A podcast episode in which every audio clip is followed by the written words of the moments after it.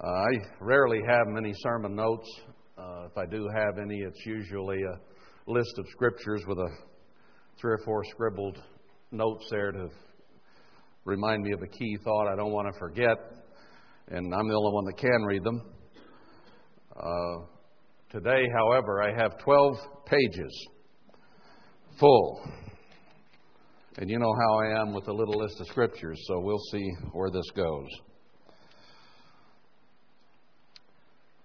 I want to address an issue that was tied closely with last week's sermon.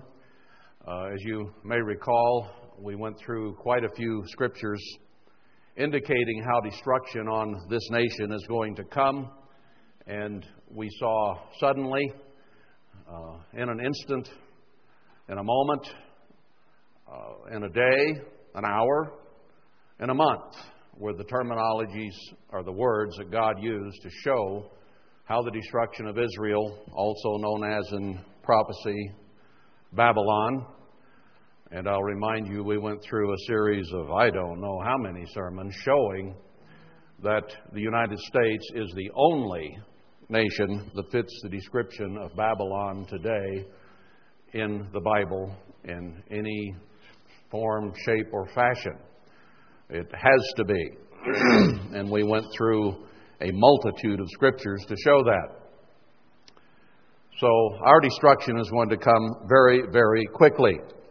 Now let me give you a little brief history of the church view and the world view. Decades ago, Herbert Armstrong, in the midst of World War Two, began to see Germany as the bugaboo, and that a ten-nation uh, alliance would come together, which they would call the United States of Europe. There was a great deal of uh, talk about that among people who were trying to form, had formed the League of Nations and later would the United Nations. And certainly in the twentieth century, our major wars were fought with Germany as the leader of those wars. Now, uh, they had some alliances with Italy, big deal. Uh, ultimately, Japan, a little bigger deal, but still uh, the main force or thrust of World War One and World War Two was Assyria or Germany. So he began to teach based on some things he had seen in the Bible and his view of what was going around him, that Germany would lead World War Three and would take our nation into captivity. And that has been published for decades in the church, and most in the church still uh, believe in that in one form or another. And the ten-nation Europe that was foreseen by Mister Armstrong has now turned into twenty-some-odd members and may even grow larger. So is that it? Or is it something else? Now, apart from what the church was teaching, it became quite popular during the fifties, sixties to not worry about Germany anymore, because the German Empire, the German nation, if you will, had been utterly destroyed, its cities bombed into oblivera- uh, oblivion or obliteration. So no one considered Germany would ever become a threat again. And in fact, many articles stated such things as that Germany will never rise again. So then Russia became the big deal. They had nuclear weapons, and we had the Cold War, when we had a, I'm not really a Mexican standoff, but it describes it, between the United States and Russia, and people started building bunkers and fearing that the world would come to an end in a nuclear holocaust that Russia would pour out on America. That was quite popular. And then Russia started coming apart, I do believe partially by design. And now we have a new concern, and it's all over the internet, it's all over talk radio, it's becoming a thing on the lips of many Americans, and that's the colossus of the East, China.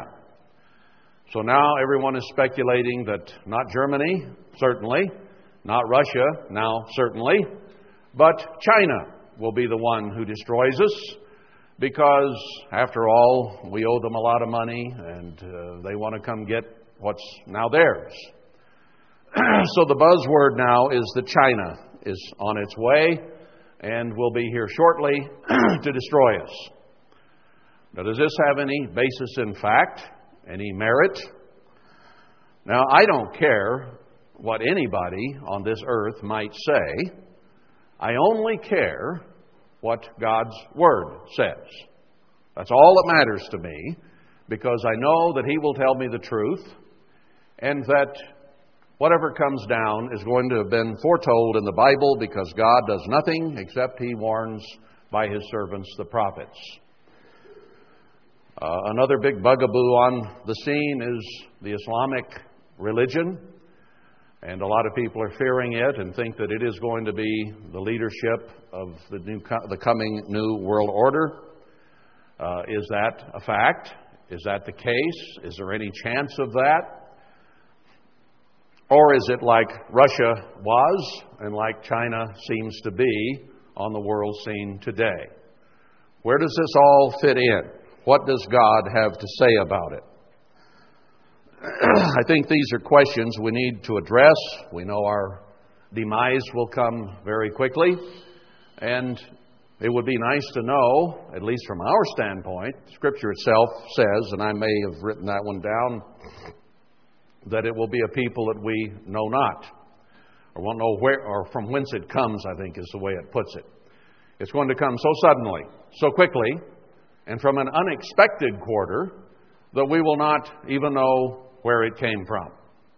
That's, I, I don't have that scripture in mind at the moment. I think I have it in my notes. Now, I want to give you an overview, first of all. We need to understand the basis of the Bible, how it was written and why it was written, and who it is about. Now, that's the first step in beginning to decipher what the real story is. I went through the table of nations and did a lot of number crunching over the last two or three days, and that's why I have so many notes, because there are so many peoples listed, and I wanted to get a feel for each of those peoples that are listed in the table of nations, which ones become prominent in the Bible and which ones are barely referenced. In other words, if the story is in the Bible, and it certainly has to be, then where is the emphasis put?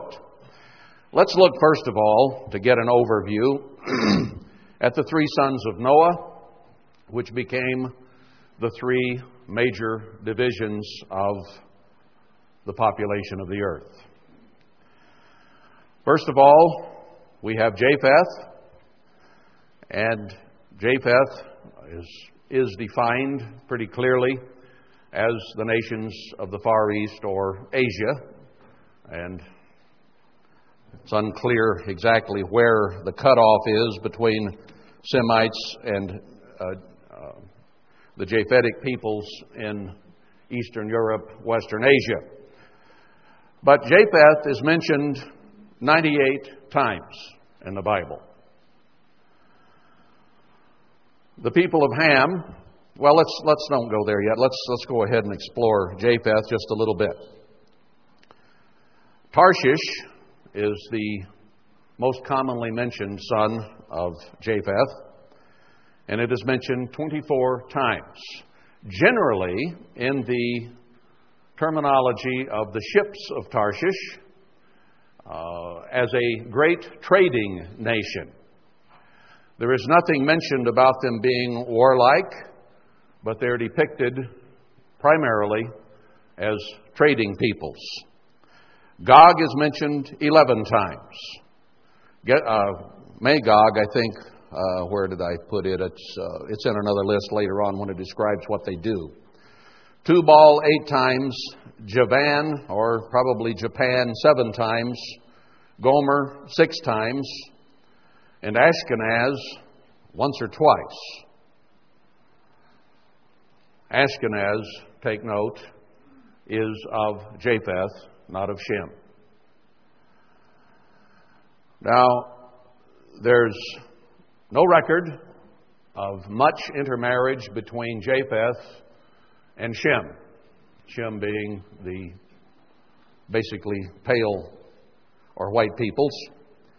Uh, and there's very little notice of war between uh, Japheth.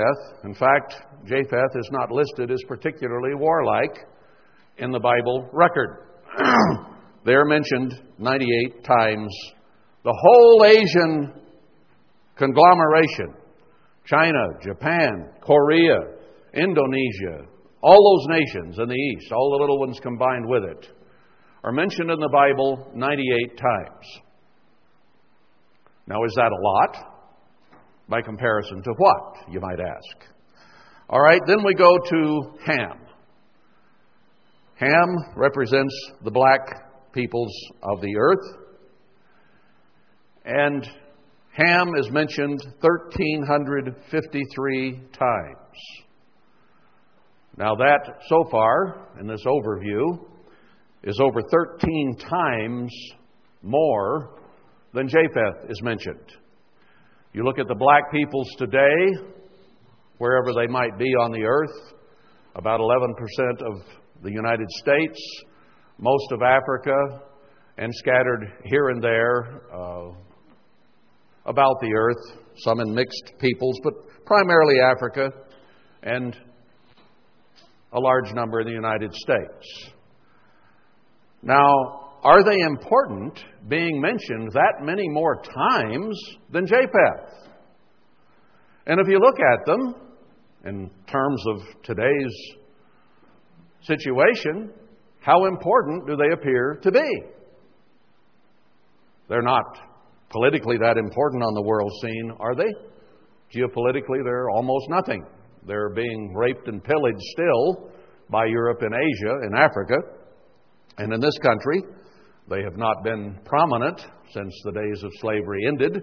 They're becoming somewhat more so, but certainly not huge politically by any means. Now, of those mentions, well, let me, let me say this. Ham is mentioned in terms of Mitzrayim uh, seven hundred thirty-six times. Now, the word Egypt in the Bible is a very poor translation of the Hebrew. In fact, it's not really a translation of the Hebrew. Anytime you see Egypt or Egyptian in the Old Testament, the Hebrew word is Mitzrayim. In the Table of Nations in Genesis ten, Mitzrayim is listed as Hamitic. So, people have moved around, and we think of the nation of Egypt today as the place in northern Africa along the Nile that is prim- primarily Arabic. So we, in our minds, in Western civilization, consider Egyptian or Egypt to be some of the Arabs. That is not how God defines Egypt. He defines what we know as Egypt as Mitzrayim, clearly one of the sons of Ham in the t- Table of Nations. The Philistines are mentioned two hundred ninety-three times. The Philistines were also black, despite Hollywood's movies, because Philistim is listed in the Table of Nations under Ham. Canaan and Canaanite is mentioned one hundred nineteen times. Canaan is the land that became the Promised Land. Abraham was sent to the land of Canaan. When it was time to go into the Promised Land, Joshua led the people into the land of Canaan across the Jordan River. They went into the heart of black country, is where they went. Jebus, the city of Jebus, and the Jebusites were inhabited by black people, and Judges nineteen, verse ten, Judges nineteen ten, an important reference, says, "Jerusalem is Jebus." In other words, it was originally named Jebus after the Jebusites. And when Abram went there, as God told him to go find a city, it was the city of Jebusites in the land of the Canaanites. Hamath, or Ham- Hamathite, is mentioned thirty-six times. Sheba, thirty-two times. Who would? What did the Queen of Sheba look like in any movies you saw about King Solomon, King Solomon's mines, and all those movies that Hollywood did? She was a very lovely white lady, was she not? Maybe Oriental, I think white. But the Bible says Sheba was black, the land of Sheba. I suspect that the Queen of Sheba was a very lovely black lady, if you will. Now, that's what God's Word says, not what Hollywood says, or maybe some archaeologist says. Dedan is mentioned eleven times.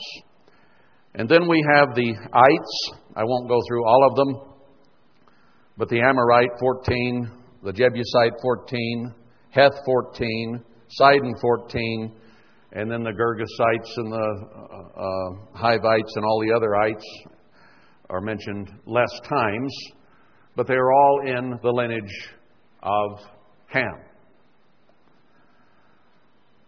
Now, if Ham is mentioned one thousand three hundred fifty-three times, and Japheth only ninety-eight times, and Ham is that important in the history of the world and the Bible, why aren't they more prominent today? You would think they would be. Mentioned thirteen, fourteen times more than Japheth. I refer you to Ezekiel twenty-nine fifteen.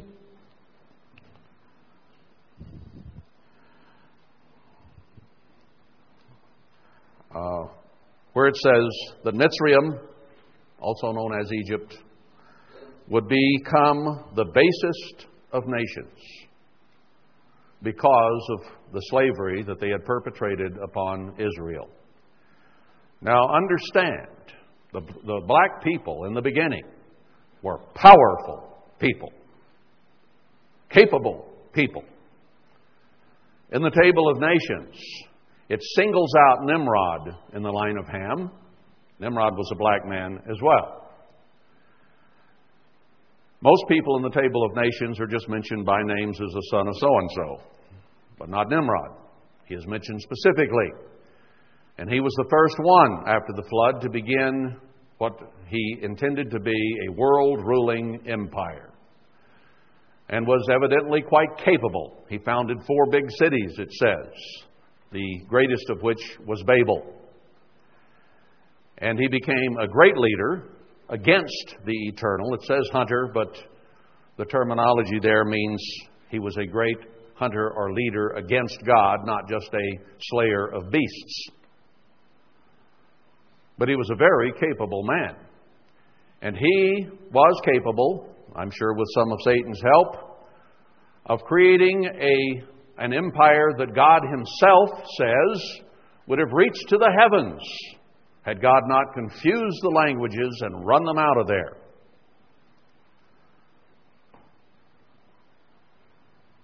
Ham was a tribe of people to be feared because of their capabilities and their power. Early on, they took leadership above Shem and above Japheth, right out of the box. And God had to stop that. Now, in Ezekiel twenty-nine fifteen, if you read there yet, it does say that Mitzrayim would become the basest of nations.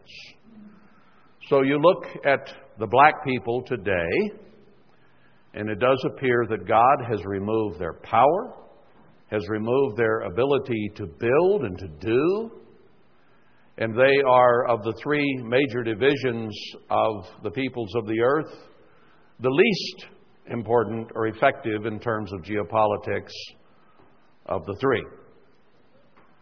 So they bear very little Uh, power in terms of the end-time events. It wasn't that they are a lesser people or were.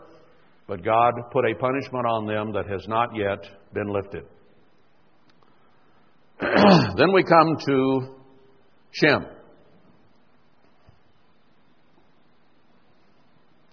Uh, let me back up just a moment. I mentioned that uh, it, that Tarshish was mentioned as a trader in particular, but Tubal and Javan are mentioned in the same breath with them more than once. And Sheba, Sheba brought uh, gifts and did a lot of trading with Solomon, and the ships of Tarshish brought goods of all kinds from Asia to Solomon. And it took three years in a cycle of ships going back and forth in a great worldwide trade that was going on between Asia and Israel during those days. If we see great trade relations between Asia and America today, what are they based in? They're based in history. There's nothing warlike given there. Well, Sheba was mentioned as, as a trader as well, but that's of Ham. So Israel was trading with black nations, and they had great goods, as Sheba showed, but so did the Asians. Somebody, I just read an article that said Iraq will be restored as Babylon. Now, what does Iraq produce? Read the list of things in the book of Revelation in eighteen. Read it about Tyre, and I think it's uh, Isaiah twenty-seven, and there's another, I believe in Ezekiel, that may be twenty-nine, about Tyre. And all of the goods that are listed there, exotic things, all kinds of things that Iraq simply does not, cannot produce and does not have the natural resources to do. Nothing in the Mesopotamian area has that kind of sources to do that kind of thing. But Japheth does, and is, not only as a matter of history, but to this very day, producing all kinds, all manner of goods, and exporting them to the United States as her biggest trading partner. She's becoming a worldwide merchant nonpareil, bigger than us. All right, that's Japheth, eclipsed by Ham by thirteen, fourteen times. Now let's consider Shem. Shem and the major uh, peoples of Shem, the sons, the grandsons, and even further down the line than that, in terms of Abraham, Isaac, and Jacob, who also came from Shem. But the, the major words used for Shem combined come up to, well, my first uh, edition showed five thousand one hundred twenty-six times. But I had not yet figured in Ishmael, Ammon, Moab, and Esau, and others who are Semitic. And I came up with another five hundred sixty-nine, essentially from the Arab world. And then if you count Babylon and Assyria, which are Semitic as well. Babylon is mentioned two hundred eighty-six times in the Bible, and Assyria, Assyrian or Assyrians, one hundred forty-eight times. So the number of times that Shem and its children are mentioned is well over six thousand. That's quite a, an up from ninety-eight or thirteen fifty-three with Japheth and Ham. Now, who is the Bible written about? Just by sheer weight of numbers. It's written about Israel. And anywhere you go in the Bible, it's going to talk about Israel and, and Judah and Ephraim and Manasseh and those peoples as the main center of attention. There is an isolated chapter here and there showing God's judgment on Esau or Edom or Uh, some other peoples, but primarily the whole Bible, you can you can hardly read it anywhere without encountering Israel in some form, either physical Israel or spiritual Israel.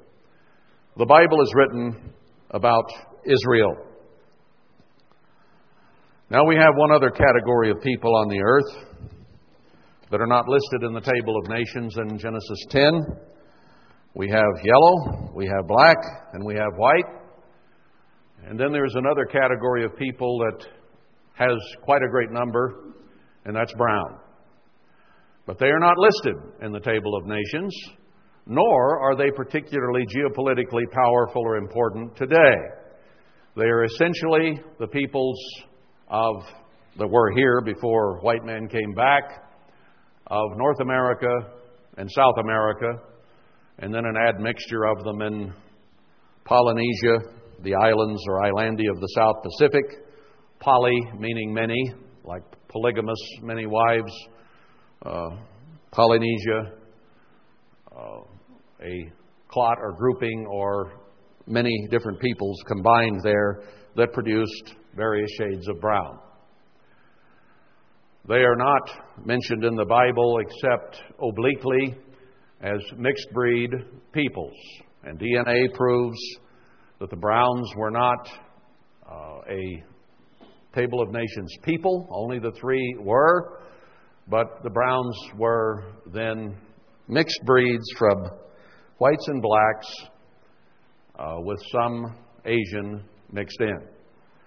That's the only way you get brown is when you mix black and white and black and yellow or yellow and white, you get brown. I have a son-in-law who is half Irish and half Chinese.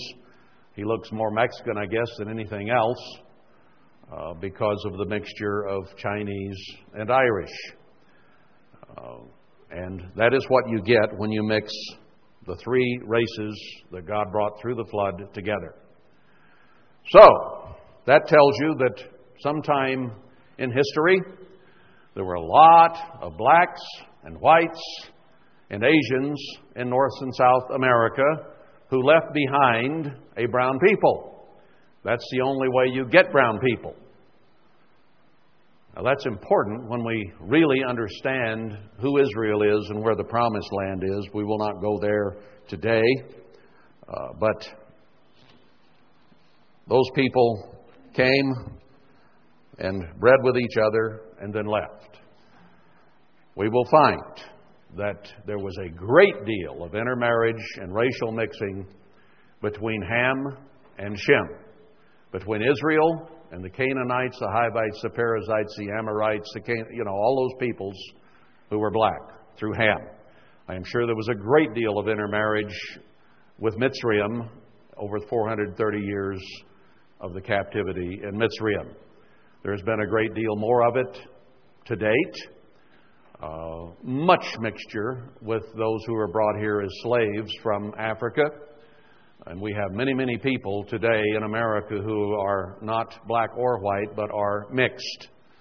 Because the slave owners uh, mixed very freely with the black girls. And we have a lot of brown people today as a result. Mixed breeds. So there's been much intermarriage between Shem and Ham historically. And there still is being. There was historically very little mixture between Uh, Shem and Japheth. They were not neighbors. They were not close together. Uh, there's a little more now since we have more Asians coming to this country and they're beginning to marry with Semitic peoples.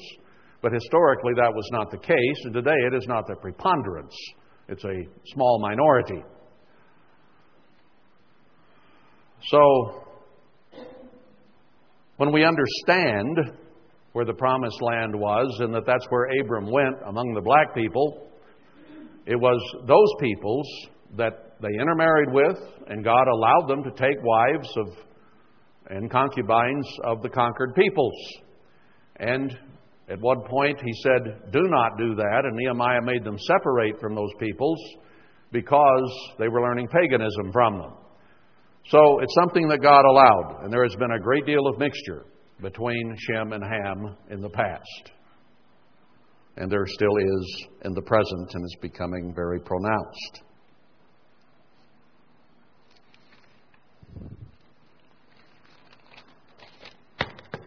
The reason Ham is mentioned so many times in the Bible, in comparison to Japheth, is because they were neighbors with Israel, and because they enslaved Israel, and because Israel enslaved them, and they lived together in the land of Canaan and were not driven out as God said.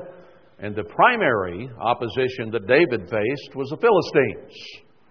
And his introduction to them was of a very large black man named Goliath. He was nine and a half feet tall. He makes Shaquille O'Neal look midget, if you will. And that's what he was. You didn't see that in a Hollywood movie, but you see it in the Bible because Philistim was of Ham. And it says in the Psalms three times that Israel was in slavery in the land of Ham. We look at it today and we see the Egyptians and we do see the archaeology of Egypt, and you see a lot of statues of kind of white people or brownish people that are looked upon as the Egyptians. Not true.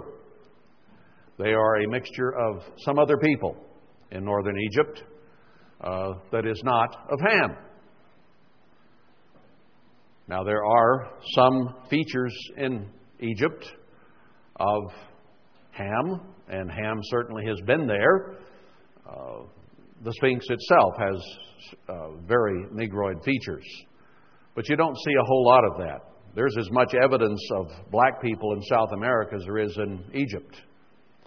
But archaeology and Hollywood portray the Philistines, the Jebusites, the Hivites, the Amorites as white in their movies because the archaeologists can find no evidence whatsoever of black people ever having inhabited the nation we call Israel today, or that area of the world. It's simply not there. So they assume that the Bible story is incorrect and that those people of Ham were not really of Ham, and they weren't black. They must have been whitish and brownish. They will not believe the Bible record. Now, the story of archaeology in the land of Israel is essentially correct. There is no, nothing been found of the Temple of Solomon. There is nothing been found of black people there. And yet the Bible clearly shows that Abram went to a city of Jebus in the land of Canaan, which was black. Now, does that mean that that wasn't the promised land? That's a question we have addressed, and perhaps a question for another day. I will not take it beyond that. We are here today to consider the peoples of the world, the geopolitical confirmation we have today, and what is about to happen and who's going to do it. That's the subject. These other areas certainly do tie in and fit with that, but they're not the main thing we're looking for today. Now, someone on the internet or someone here mentioned it. I don't know where it came from, but uh, there has been talk around somewhat that there is a an east wind coming to destroy us, and that that east wind is defined as Asia and more particularly China. And that's part of the justification for saying the Chinese are coming, the Chinese are coming. Now, is that a correct assessment, and does that fit what the Scriptures actually say? So I went through all the Scriptures that talk about an east wind, and I want to address those in some detail. I will not address uh, all the preponderance of them, because most references to an east wind are just that, a hot wind that tends to dry things out. And I'll give you a few examples of that. Uh, as no nations are involved in type in any way, but things like an east coming wind coming to uh, wither Jonah's gourd uh, and that type of thing. Those are mentioned in several places in Genesis and Exodus and Job uh, as just a hot wind. Ezekiel seventeen ten is the parable and the uh, riddle about the church. And it talks about an east wind that came against the church, that dried it out, that destroyed it. Now, in that analogy, which I think has become very clear, speaking of Herbert Armstrong, Joseph Tkach, and Junior, and then later, God is going to clip the top of a evergreen tree and build a remnant to stand against the beast and the world. That, I think, is fairly clear when you understand it. In fact, it's abundantly clear. Well, what is the east wind then in Ezekiel? Did we have Chinese destroy the church? Did we have Japanese destroy the church? No. We had an Edomite. We had uh, a man from U- the Ukraine who apparently was an Edomite. His name is, and Stanley Rader has an Edomite name. They are not of Japheth. They are not from the east. They were from Shem. Now, is that borne out in the rest of the Scriptures about an east wind? The ones that possibly could apply to nations, not just gourd-eating jo- uh, winds or something of that nature. Notice Psalm forty-eight seven. Psalm forty-eight seven. I'm going to take all of those now in order here that represent nations. It says there that God will break the ships of Tarshish with an east wind. Now, Tarshish, as we've seen, was one of the sons of Japheth, Asian. So here we have an east wind used as an instrument of punishment against Asia. I do not know, and perhaps you could with an in-depth study uh, of semantics and history, begin to place names on Tarshish and Tubal and Javan, uh, which almost clearly is Japan as much as uh, Denmark is of Dan's mark in Israel. Uh, but Tarshish is mentioned the most, and which has been the most prominent and the biggest nation of Asia, that has been China. So God says, if Tarshish is China, it is certainly one of the major nations of Asia, that he will use an east wind to punish Tarshish. He's not using Tarshish or uh, Japheth to destroy Israel. It's the other way around. Not Israel, but someone that could be called the east wind punishes Tarshish. Isaiah twenty-seven, uh, verse six. I'll turn to that one. I'm not turning to all of these and reading them in depth because of time and the amount of material that's here. I can already see I'm not going to get through it today. But Isaiah twenty-seven, uh, beginning in verse six. He shall cause them that come of Jacob to take root. Israel shall blossom and bud, and fill the face of the world with fruit. Has he smitten him as he smote those that smote him? Or is he slain according to the slaughter of them that are slain by him? In measure, when it shoots forth, and will debate with it, he stays his rough wind in the day of the east, east wind. By this, therefore, shall the iniquity of Jacob be purged, and this is all the fruit to take away his sin, when he makes all the stones of the altar, and so on. And the defense city shall be desolate, the habitation. Now let me see here. Oh, this is about Tyre. That's, that's what I was going to say. Uh, a prophecy against Tyre, Isaiah twenty-seven. Uh, God stays his rough wind in the day of the east wind. Is this a reference possibly to something from Asia? I doubt it, because nothing else backs it up. It's somewhat vague here, and it doesn't by any means show a type of an Asian nation. Now, Jeremiah eighteen.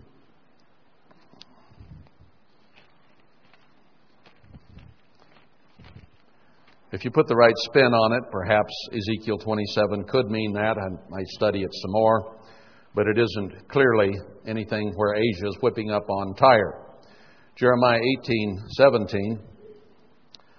I will scatter them as with an east wind before the enemy. I will show them the back and not the face in the day of their calamity. Uh, I think this is talking about the peoples of Israel.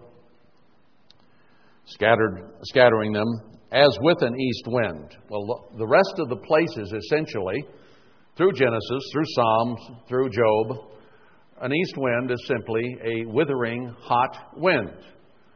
And there is no root reason to say that east wind depicts the peoples of Japheth. In fact, the one where it says the east wind will destroy Tarshish is just the opposite. So nothing here that clearly shows a type, and the Bible does have to interpret itself. Let's go on and see if that is brought out. Uh, Isaiah twenty-seven twenty-six, same chapter we were in, mentions it again. And this is the one that's the closest to showing that the premise of the east wind being China could somehow be read into the equation. Verse twenty-six of Isaiah twenty-seven. Now, wait a minute. That can't be it. I wrote something down wrong. sixteen, I guess it is. Can't read my own writing. It doesn't have sixteen either. It's about Tyre.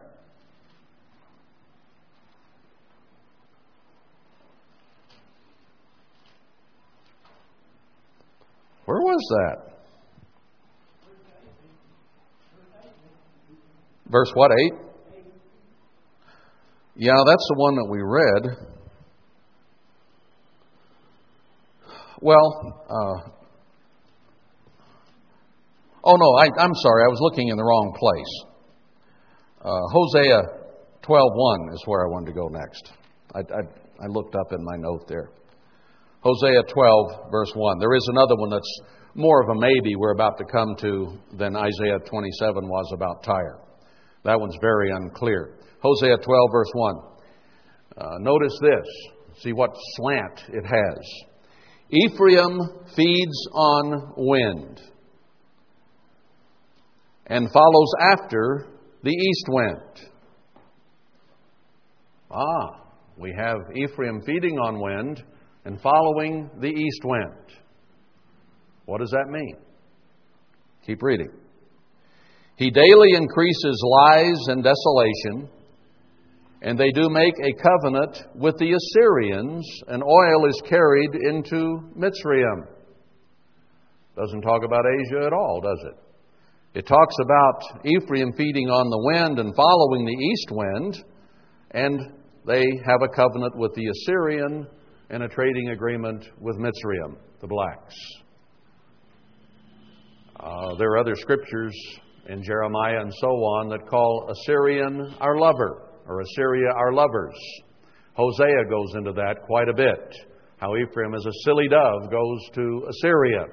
Jeremiah fifty fifty-one talks about uh, how Ephraim goes after her lovers, the Assyrians, uh, young, good-looking men on horses and so on.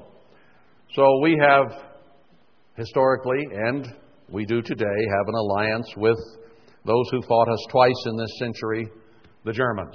Pretty strong alliance there. So the Bible is beginning to define the east wind not as Asia, but perhaps even Assyria.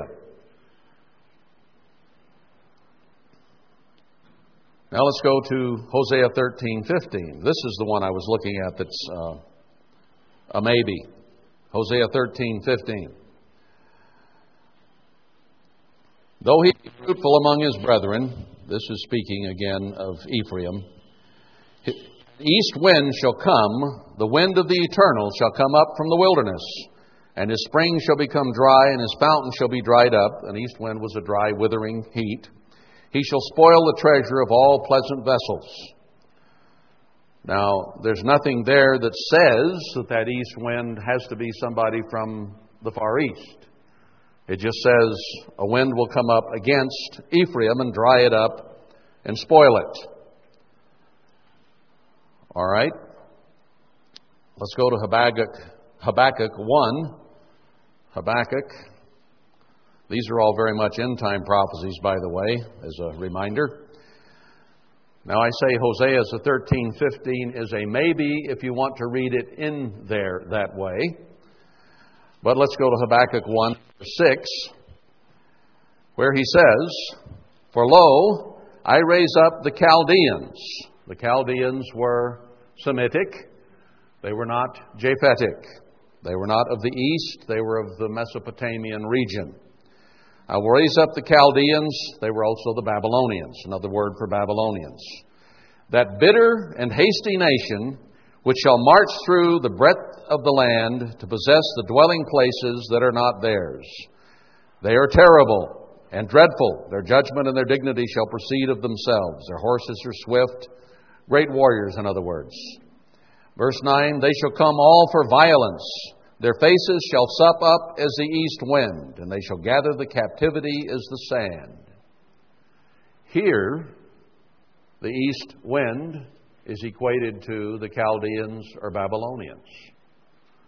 The direct uh, symbolism that God uses for east wind and nations is of the Chaldeans and Babylonians and of the Assyrians, both who have been very warlike in the past and who will be very warlike in the future. The only way to understand these things is to consider all the scriptures that God has on them, the ones that point out anything specific or in particular. Now, you might want to yourself read into uh, Hosea thirteen fifteen that that east wind must be the Chinese. And some talk radio show host will probably do that. But he is a Bible illiterate if he does. I have become over the last two or three days more Bible literate than I was a few days ago, because these are popular teachings now in America, but they do not have roots in the Bible. The Bible says something contrary. Let's go to Isaiah eleven. Uh, that's all the reference is about an east wind, by the way. But let's consider east as well. So I want to go to Isaiah eleven. Now, we will get to it a little later. I'm not going to go there right now. But that section in Isaiah seven through eleven is very, very uh, vociferous in terms of whom God is talking about uh, in destroying Israel. But Isaiah eleven, uh, verse four here. Now, this is the millennial chapter we have used in the past. It's not all millennial, because much of this is far before the millennium comes. Uh, eleven four, "But with righteousness shall he judge the poor, and reprove with equity for the meek of the earth. And he shall smite the earth with the rod of his mouth, the breath of his lips shall he slay the wicked." Is that the verse I wanted? It must be further down.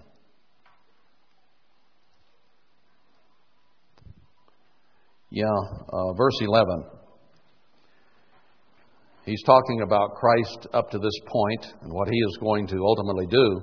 But in verse eleven it says, "And it shall come to pass in that day that the Lord shall set his hand again the second time to recover the remnant of his people."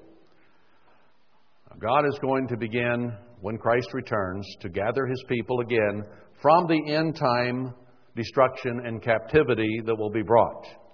They were taken into captivity in, well, they became slaves in Egypt, and it became a captivity, or Mitzrayim. And then they were taken captive by Nebuchadnezzar and the Babylonians for seventy years. But the second time, referring to, again, when Christ returns, chapter eleven, and he begins to gather his people. Where does he gather them from? "He shall set his hand again the second time to recover the remnant of his people, which shall be left from," number one, Assyria, "and from Mitzrayim, and from Pathros, and from Cush," those are black people, "from Elam," those are Semitic people, "and from Shinar, That's the area where the Babylonian Empire was born. And from Hamath, that's black people in the table of nations, and from the coastlands of the sea. Now, if they've been taken captive by the Chinese, why are they in these other places? Primarily, the ones mentioned here are Shemitic and Hamitic. Those are the major areas. And he shall set up an ensign for the nations, and shall assemble the outcasts of Israel, and gather together the dispersed of Israel, or Judah, from the four corners of the earth.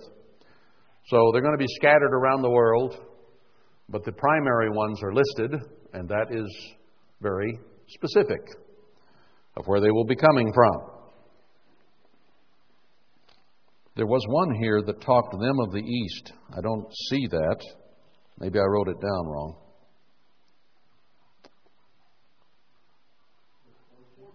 Yeah, that, there we go. Yeah, just I was just getting there. But they shall fly upon the shoulders of the Philistines toward the west. Philistines were of Ham again, black people. They shall spoil them of the east together. Uh, the envy. Uh, let's go back to thirteen because it gives you the context. The envy of Ephraim shall depart, and the adversaries of Judah shall be cut off. Ephraim shall not envy Judah, and Judah shall not vex Ephraim. The brothers fighting anymore. But they shall fly upon the shoulders of the Philistines toward the west, and they shall spoil them of the east together. They shall lay their hand upon. So if they're going to spoil the peoples of the east along with the Philistines, who will they lay their hand on? Because this is a defining verse. They will lay their hand upon Edom and Moab. Edom was Esau, brother of Jacob, a Semite. And Ammon was a uh, incestuous son of Lot, Semite, brother or uncle of Abraham.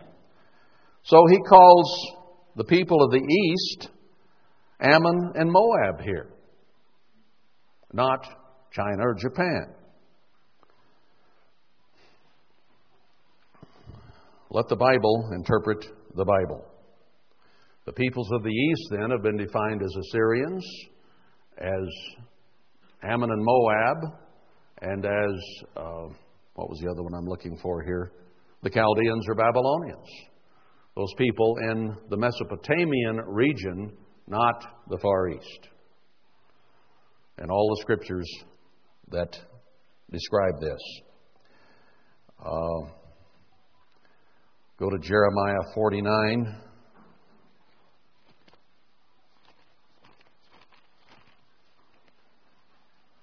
And here we want verse eight. Flee you, uh, let's see, concerning Edom, thus says the Eternal of Hosts, verse seven, is wisdom no more in Ottoman or Edom or Esau? Is counsel perished from the prudent? Is their wisdom vanished? Flee you, turn back, dwell, dwell deep, O inhabitants of Dedan, for I will bring the calamity of Esau upon him, the time that I will visit him. Now, Dedan, let me see, I've, I've forgotten now exactly who Dedan was. I guess I've got that back on this sheet. Uh, that's Ham, Hamitic, Dedan.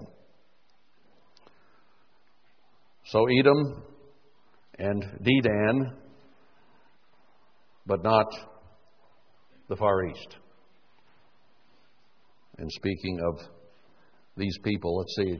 Uh, he uncovers Esau and so on. Was there some reference here to uh, to the East?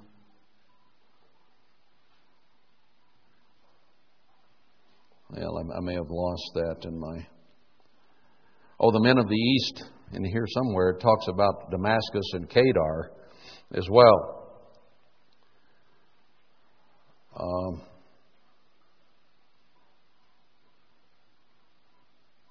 now, who destroyed Israel? The Ammonites. Oh, these people are being punished, basically, Jeremiah forty-nine, Ezekiel twenty-five, for what they've done to Israel. That's the point I wanted to make here. The Ammonites are given to the men of the east for, because of what they did to Israel. So the Ammonites have been against Israel and been an enemy. and they will be punished for what they've done to Israel, not for what China has done to Israel. Ammon, Moab, Edom, the Philistines are all punished for despising Israel through Scripture. Daniel eleven four talks about the king of the north who destroys the United States. And there, in that verse, it says that the king of the north, north worries about the east and the north. So he comes here to destroy us, but he's worried about the peoples of the east and the north. The peoples of the east and north were not there to do it. The king of the north by then is running things in this country. This is later. But he hears things that bother him about the Far East. And we will see that the kings of the East are involved. The Japhetic peoples are involved. Revelation sixteen twelve talks about the kings of the East, the only place that that is mentioned. And that context in Revelation sixteen is long after the United States has been destroyed. The kings of the East coming against Israel is simply not mentioned.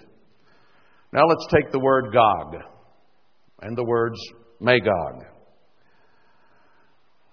because these do talk about the peoples of Japheth, Asia, if you will, coming against Israel. But the only places they're mentioned are in Ezekiel thirty-eight, Ezekiel thirty-nine, and Ezekiel, I think it's thirty-two. And that is just prior to the millennium, perhaps. And Revelation twenty, verses seven through eight, mention it again, when Gog and Magog come against the beloved city after the thousand years is finished. So Gog and Magog do come after Israel at some point in time, but it's long after the destruction of this nation as we currently know it, far in the future.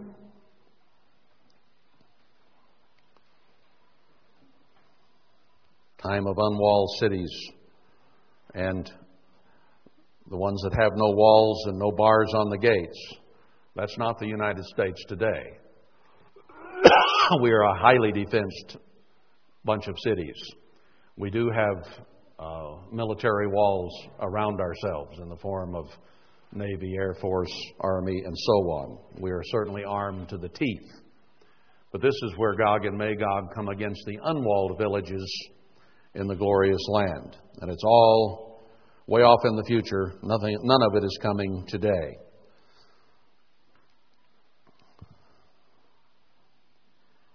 Uh, Meshach is a son of Japheth as well, but there's nothing about him that says anything about destruction to Israel. Ezekiel twenty-seven talks again about them being our merchants.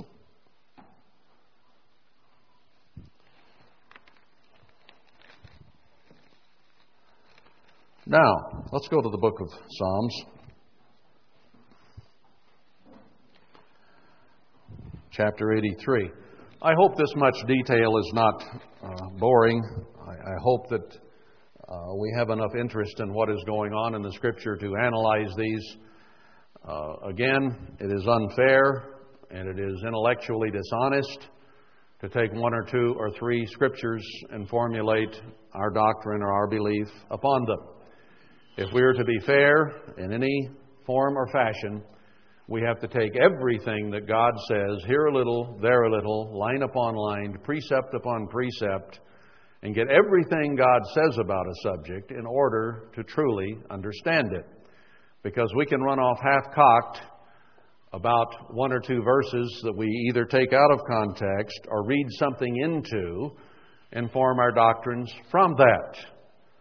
And that is not proper Bible study.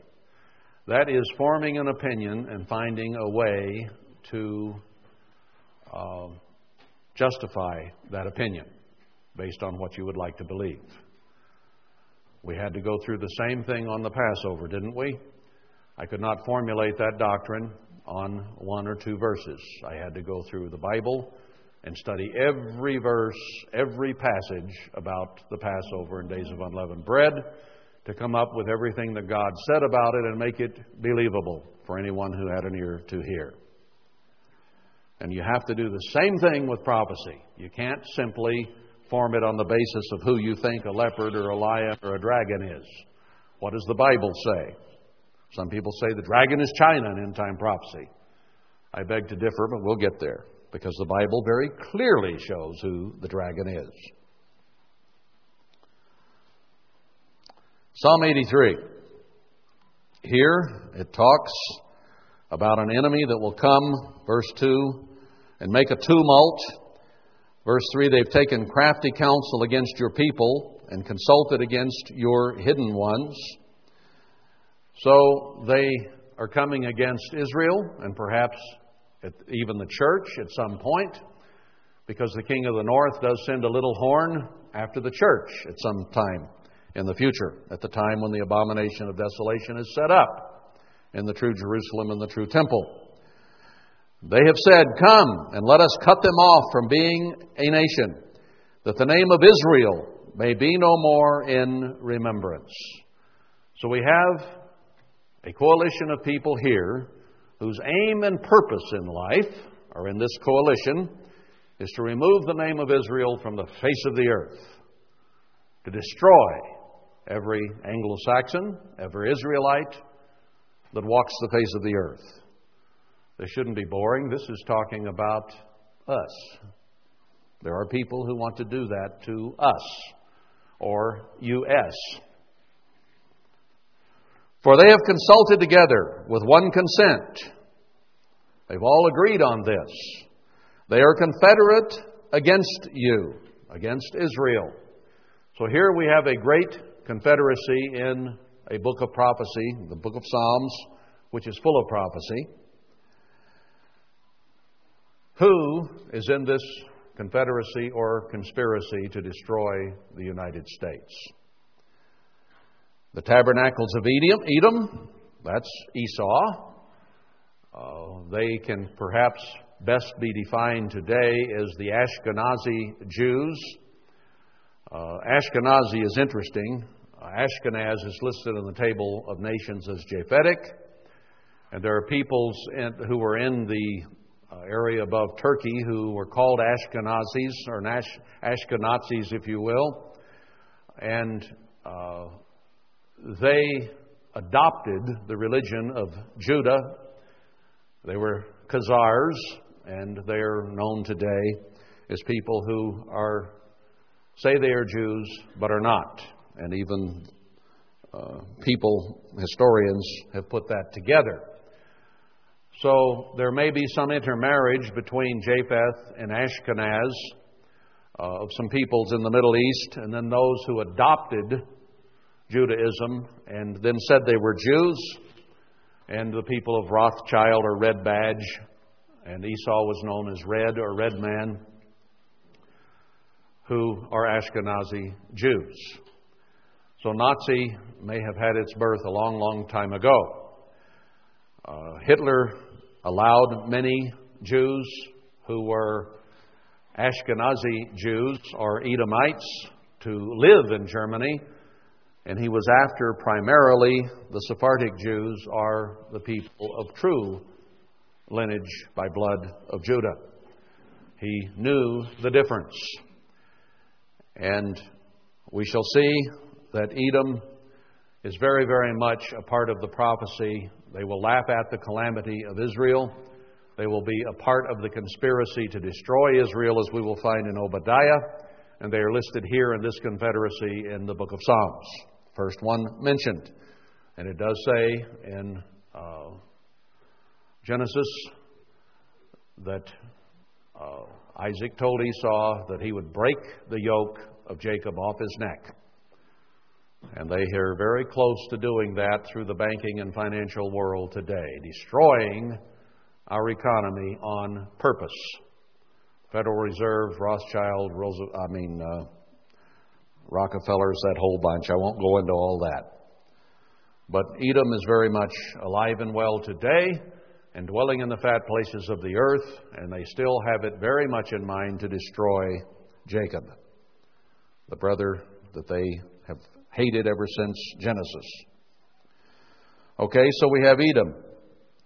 And it does say in Genesis that Edom is Esau. Then we have the Ishmaelites. Who were the Ishmaelites? They were the twelve sons of Hagar. God made twelve nations of them. They have been defined, and I think correctly, as primarily the nations of Arabia or the Arabs today. There's some mixture back and forth and, and some Persian and so on in Iraq and Iran, but of the nations of what we would call the Arabs, uh, those apparently are the twelve nations of Ishmael. So, so far we have people of Esau and a coalition of Arabs, Ishmaelites, mentioned by God, of Moab, who is Moab. Uh, they were, again, a son of Lot through incest. So they're connected to Israel, though not Israelites, but through Lot's line, they're Semites, certainly, and kinfolk of Abraham. Cousins, if you will, of the United States and the rest of Israel today. And the Hagarines, that word is from Hagar again, and is denoting a different bunch of the Arabs. Gebal. Uh, They do not know for sure who Gebal is in terms of the Bible dictionaries and so on, but it's a question that perhaps they were of Esau. They helped build Solomon's temple. They may have been Edomites. It's not clear. Uh, then we have Ammon.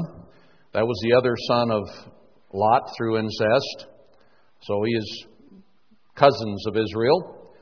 No one yet so far from Japheth. So Ammon and then Amalek. Amalek is Esau. Amalek was a grandson of Esau. So again, we have Edomites showing up. Then we have the Philistines with the inhabitants of Tyre. Now, the Philistines were closely associated, as we've seen, with Israel already. And we're neighbors and slavery back and forth and enemies and, and uh, friends and, and marriage partners. So the Philistines are Hamitic. So there are going to be some black people who are involved in this. And the Philistines are the most mentioned black people in the table of nations. Then we have one more. Asher is joined with them. They have helped the children of Lot. Asher is the root word for the Assyrian. So uh, Asher, the Table of Nations says, it makes a comment on him, came out of the land of Ham, although he is listed as a son of Shem. So he had some kind of doings or dealings with the sons of Ham, though he established Nineveh, it says, which has been the capital city of the Assyrian Empire. So what do we have? We got Esau, Arabs, other cousins of Israel, Semitic, uh, some Hamites, and Assyrians. Those are the ones Psalm eighty-three lists as the primary people who will co- form a coalition to remove the name of Israel from the face of the earth. That's whom God points out. We'll see if that's borne out by other scriptures. Now let's take the phrase, a language you know not, Jeremiah five, because it has been uh, suggested that Uh, We know German, but we don't know Chinese. How many of you here, if you had a German walk up to you in Zion Park, how many of you here would understand his language and know what he was saying?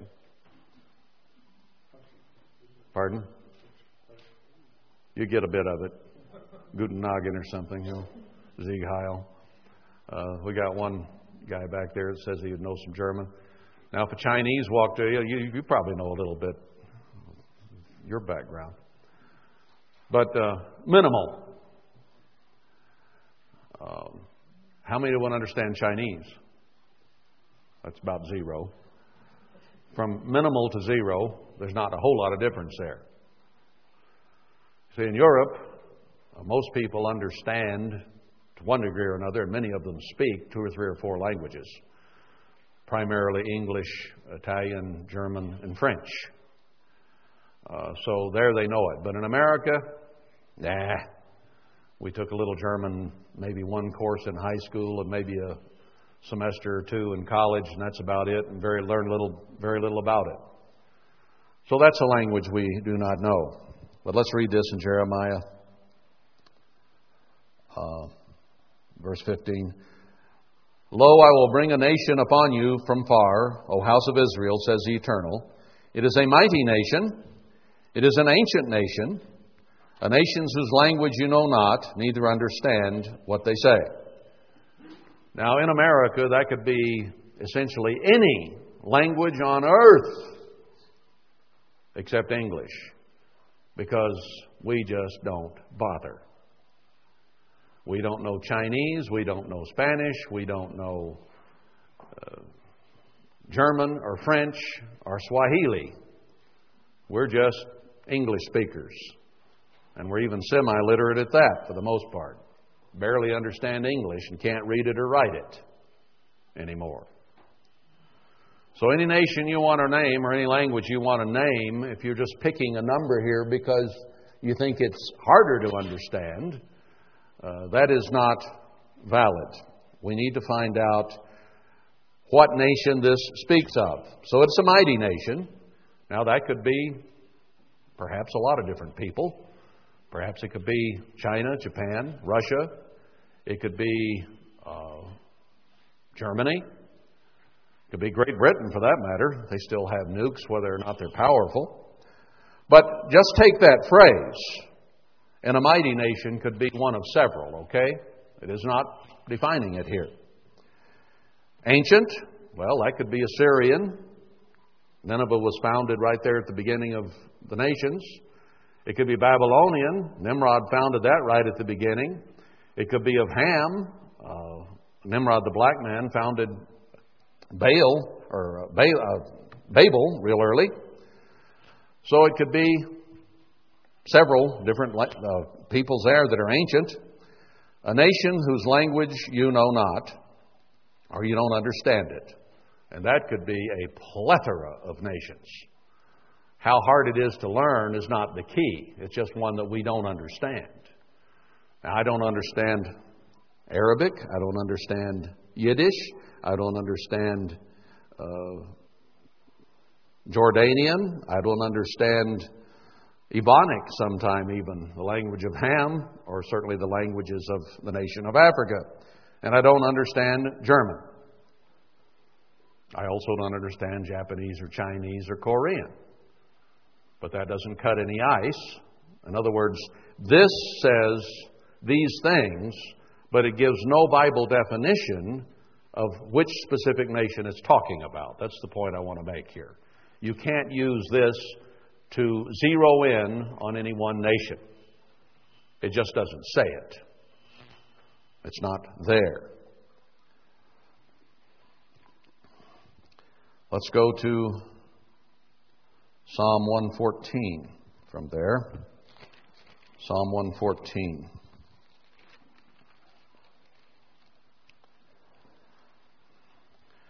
When Israel went out of Egypt, the house of Jacob, from a people of strange language. Well, now there's one that the Bible defines as a strange language, the language of Mitzrayim. They had gone, Jacob and seventy souls, into Mitzrayim, and there had they had become slavery or enslaved. They didn't know the Mitzrayim, it, uh, Mitzrayimite, I guess you'd say, language when they got there, and maybe they learned to speak it over the course of four hundred thirty years, I would think. But yet God still says it was a land or a people of strange language. Now that's more defining by far than Jeremiah five fifteen, because it says Israel considered Mitzrayim's language as a strange one. Yet they probably, many of them, if not all of them, spoke it. Jeremiah one. Let's see the plot thicken here a bit. Isaiah one. And here I want verse thirteen to start. Oh, I'm in Isaiah. That won't work.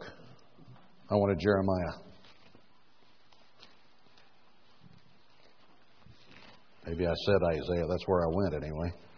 I meant Jeremiah. Jeremiah one, verse thirteen.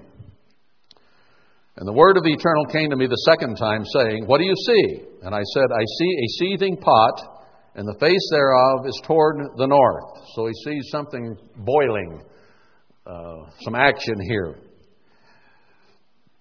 Then the Eternal said to me, Out of the north an evil shall break upon all the inhabitants of the land. Out of the north. Not the east, but the north. Um, For lo, I will call all the families of the kingdoms of the north, says the Eternal, and they shall come, and they shall set everyone his throne at the entering of the gates of Jerusalem, and against all the walls thereof round about, and against all the cities of Judah.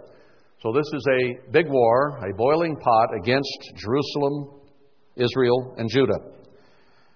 And it's going to destroy. And I will utter my judgments against them, touching all their wickedness, who have forsaken me and have burned incense to other gods and worshipped the works of their own hands. Now, where does this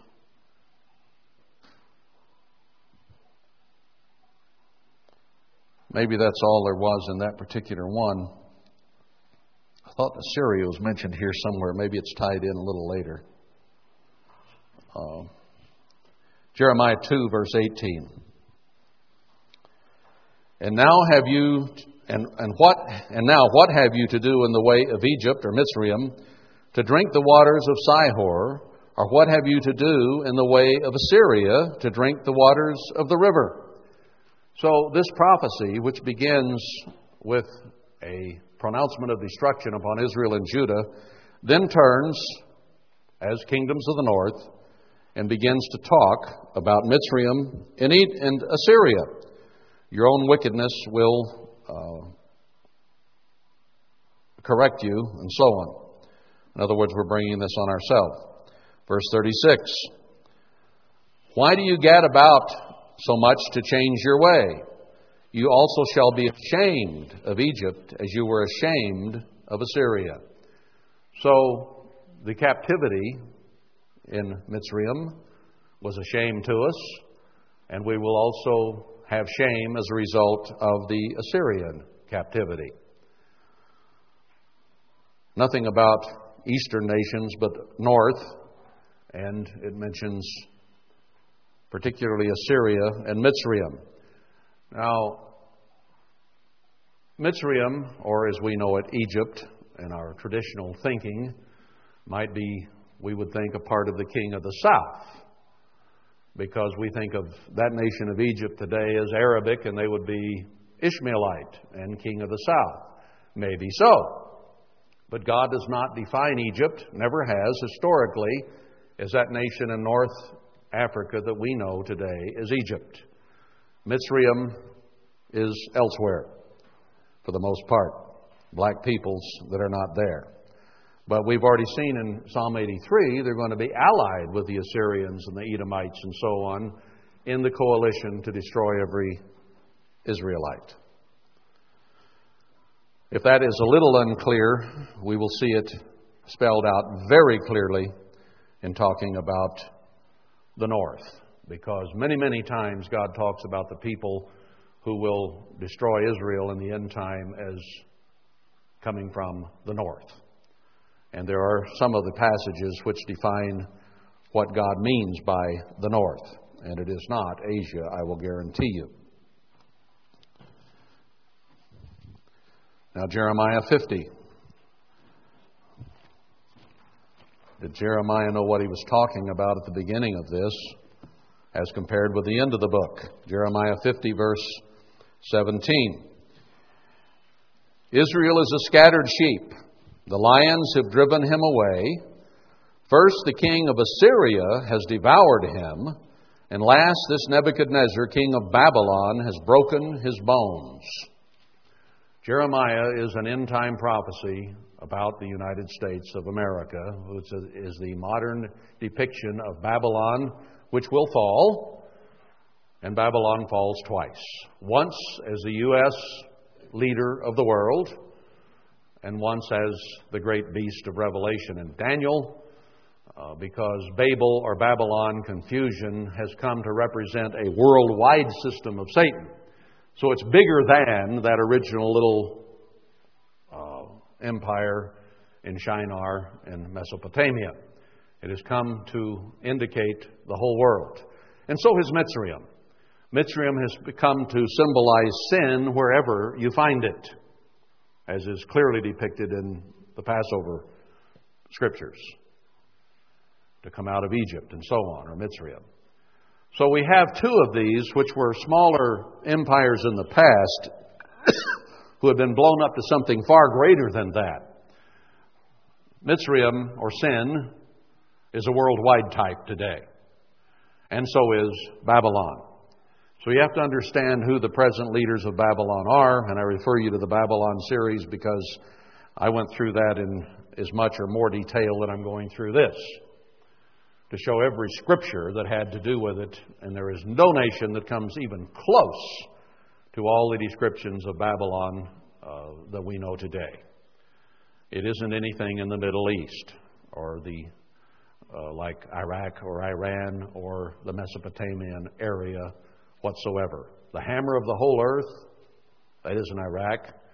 There isn't time to revive the ancient Babylon. God said it would be desolate, and it would always be that way. But the resurrection of Babylon as Satan's system now has a new leader, and we're it. We're the ones who hammer on whomever we wish. We're the ones who have made the nations great with our buying power. And on and on and on it goes.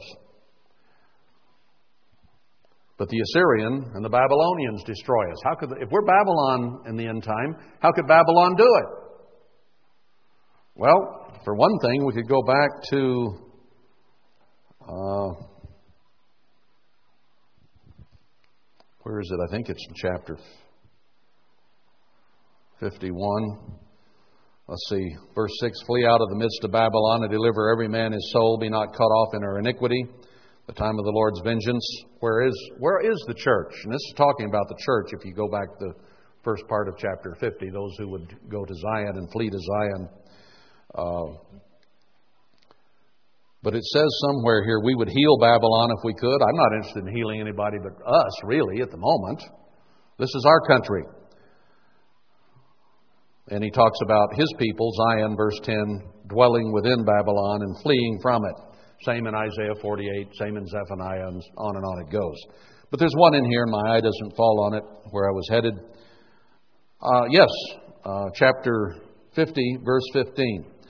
Talks about Babylon. It says, shout against her round about. She has given her hand. Her foundations are fallen. Her walls are thrown down. For it is the vengeance of the eternal. Take vengeance upon her as she has done due to her. As we've gone in and destroyed peoples and nations, uh, God said, do it to us. Now, what does given her hand mean? It means we made a deal. We are Israel, but we are ruled over by a Babylonian system. And we have become and depict the ancient Babylonian empire because we rule over the entire earth. The one superpower has been said how many times. Declining now and about to be destroyed. But we're it. And our leaders have given their hand behind the scenes. So Babylon, our government, is complicit in and very much a part of the complicity or the confederacy and conspiracy to destroy this nation.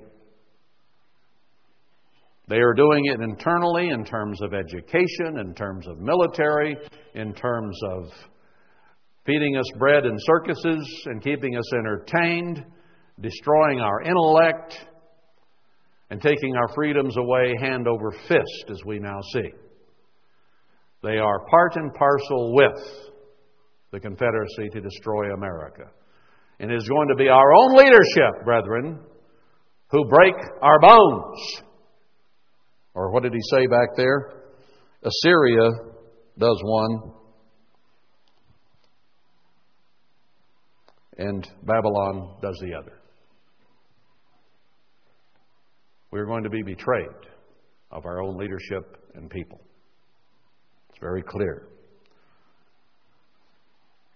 So Babylon destroys Israel, which has become Babylon, the leader of Babylon, the whole world. But it says nothing about anyone from Asia. Jeremiah three eighteen. Let's go back to that section. There's several more there at the beginning of Jeremiah, not just the end, which lay the background for what we just read, frankly. Chapter three, verse uh, eighteen. In those days the house of Judah shall walk with the house of Israel, and they shall come together out of the land of the north to the land that I have given for an inheritance to your fathers. But I said, how shall I put you among the children and give you a pleasant land, a goodly heritage of the host of nations? So we're going to come together again and be drawn out of the land of the north.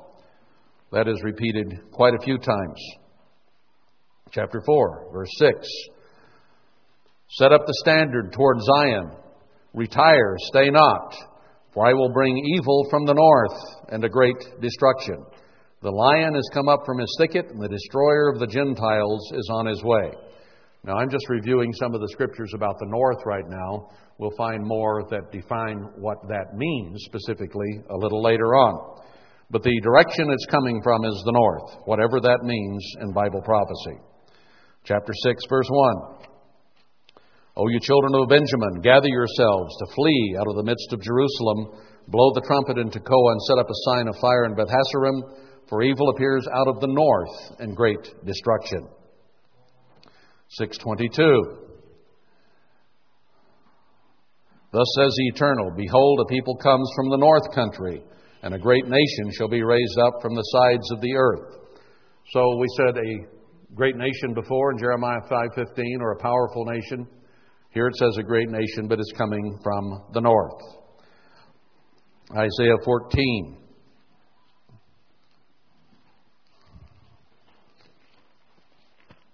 We'll begin to draw a consensus here in a little bit. We keep reading these.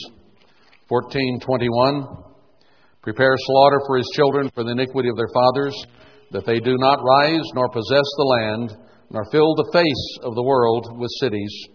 For I will rise up against them, says the Eternal of Hosts, and cut off from Babylon the name and remnant of the son and the nephew, and make it uh, destroyed.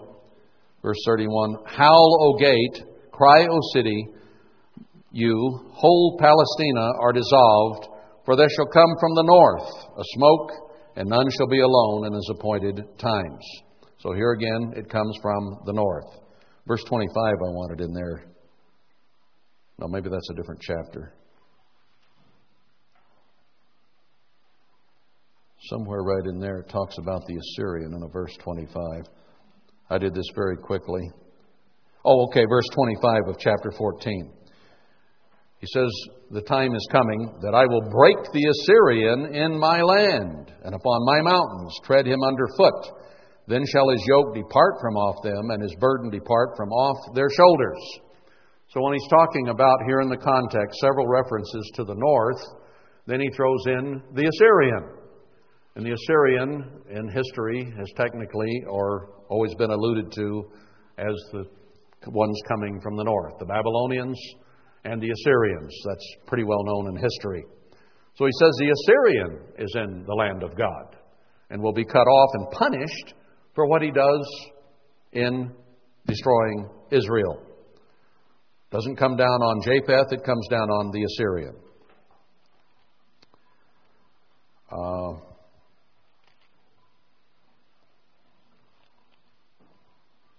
Chapter forty-three, verse six, I'll not turn, but it talks about how the north and the south give them up. when Israel comes out of captivity.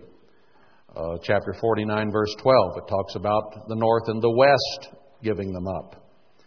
It mentions Sinim, which is apparently, although they're not sure, southern Mitzrayim. Not the east, but the north and the west, and the north and the south. All right, let's go to Jeremiah ten. Maybe I don't need to read all of these, but boy, the preponderance of evidence begins to grow the more of it you do read. Chapter eleven, verse twenty-two, behold, the noise of the brute is come, and a great commotion, or like a boiling pot, as we read, out of the north country, to make the cities of Judah desolate and a den of dragons, or s- snakes. Uh, that's ten twenty-two. Look at thirteen twenty. See, this is all the way through here. Lift up your eyes and behold them that come from the north.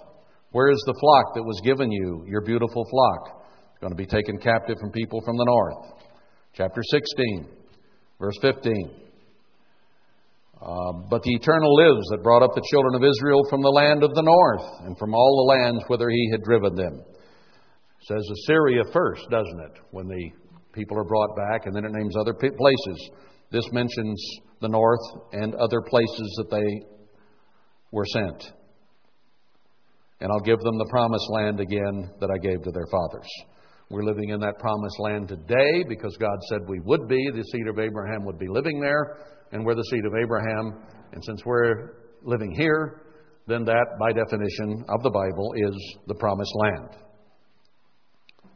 And the Assyrian is coming into our land, as Micah four or five says. Chapter twenty-three, verse eight.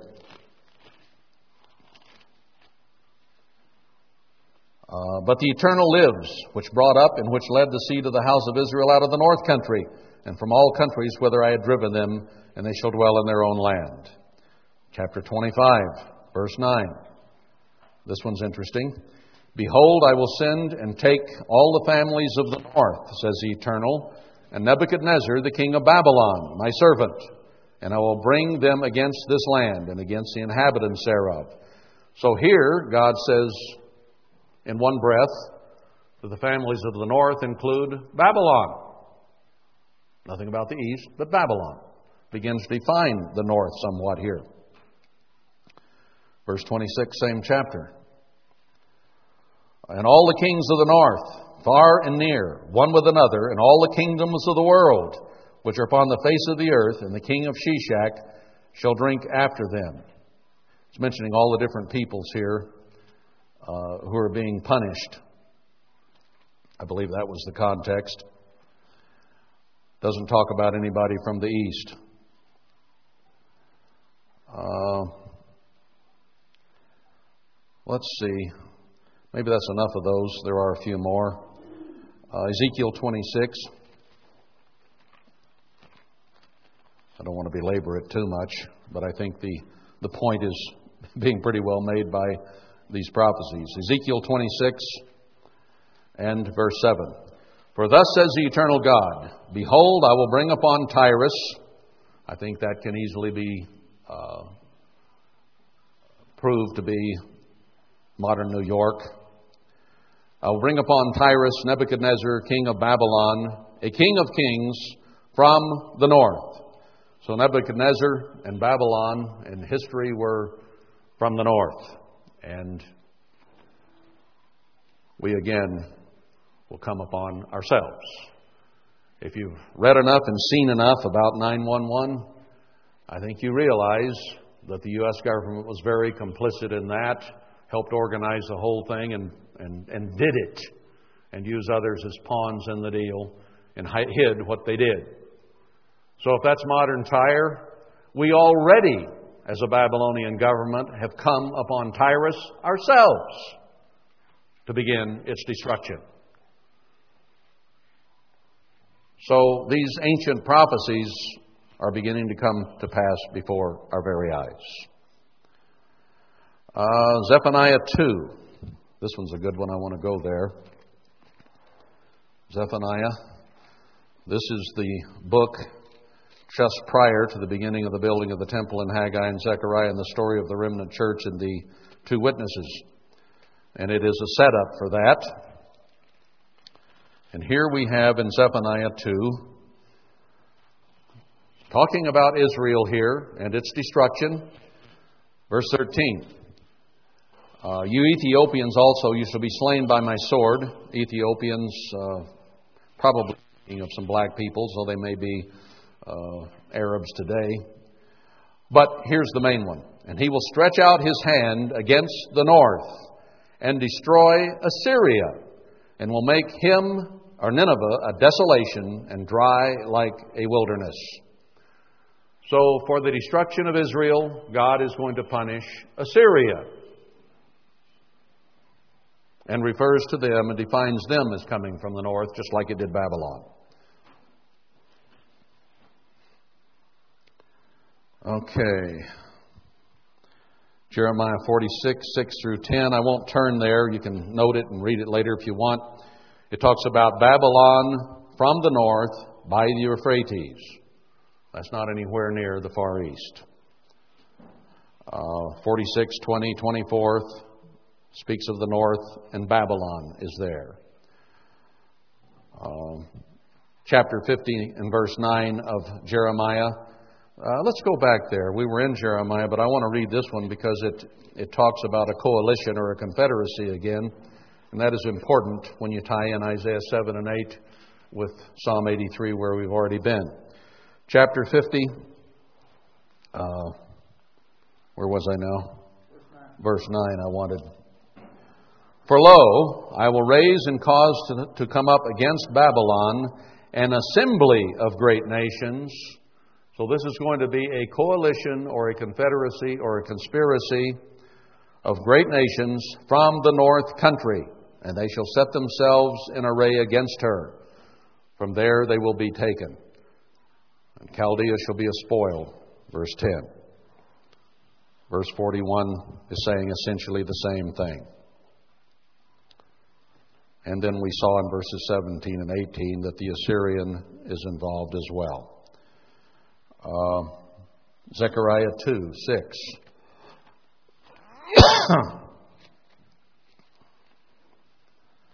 Now here we have the story of the two witnesses at the end, the remnant church. Whole story is about that in Zechariah one through six. And here we have the horns which scattered Judah, Israel, and Jerusalem in chapter one, verse nineteen. I want to go down to chapter two, where it tells us that we will be building towns without walls and have men and cattle therein, in verse four. Uh, verse six, Ho, ho, come forth and flee from the land of the north, says the Eternal, for I have spread you abroad as the four winds of the heaven, says the Eternal. Deliver yourself, O Zion, that dwell with the daughter of Babylon. Zion is the church, Hebrews twelve, twenty-two through twenty-three, spiritual Israel at the end. And it says we're dwelling in Babylon. The church was raised up in this country. And the preponderance, the great vast majority, ninety percent of the church has been in America, with less in uh, Canada and Great Britain and so on down the line, but primarily here. The church, spiritual Israel, Zion, has dwelt in and been part of Babylon. So where you find the church today is where Babylon is, because we're told to flee out of Babylon. Get away from it. And yet Micah tells us, go to the wilderness, even in Babylon. So we were raised in it and have been captivity in captivity up for the seventy years of the end-time church. And we are told to go to the wilderness, even in Babylon, but become apart from Babylon. So if this is where we are, and we have to flee from where we've been, then this is also not only the promised land, but it has become Babylon. Didn't God even tell Israel in Ezekiel sixteen, you don't look like Israelites to me anymore. You look like Amorites and Hittites, like the black peoples that you've lived around in history. I don't recognize you as my people Israel. You've forgotten my commands. You've forgotten my rules. You're living like the pagans and the Gentiles around you. We are, this America, the great whore, of Ezekiel sixteen and Revelation eighteen. That cannot fit the, ch- the Catholic Church, and it does not fit Islamic uh, people. It fits us to the T.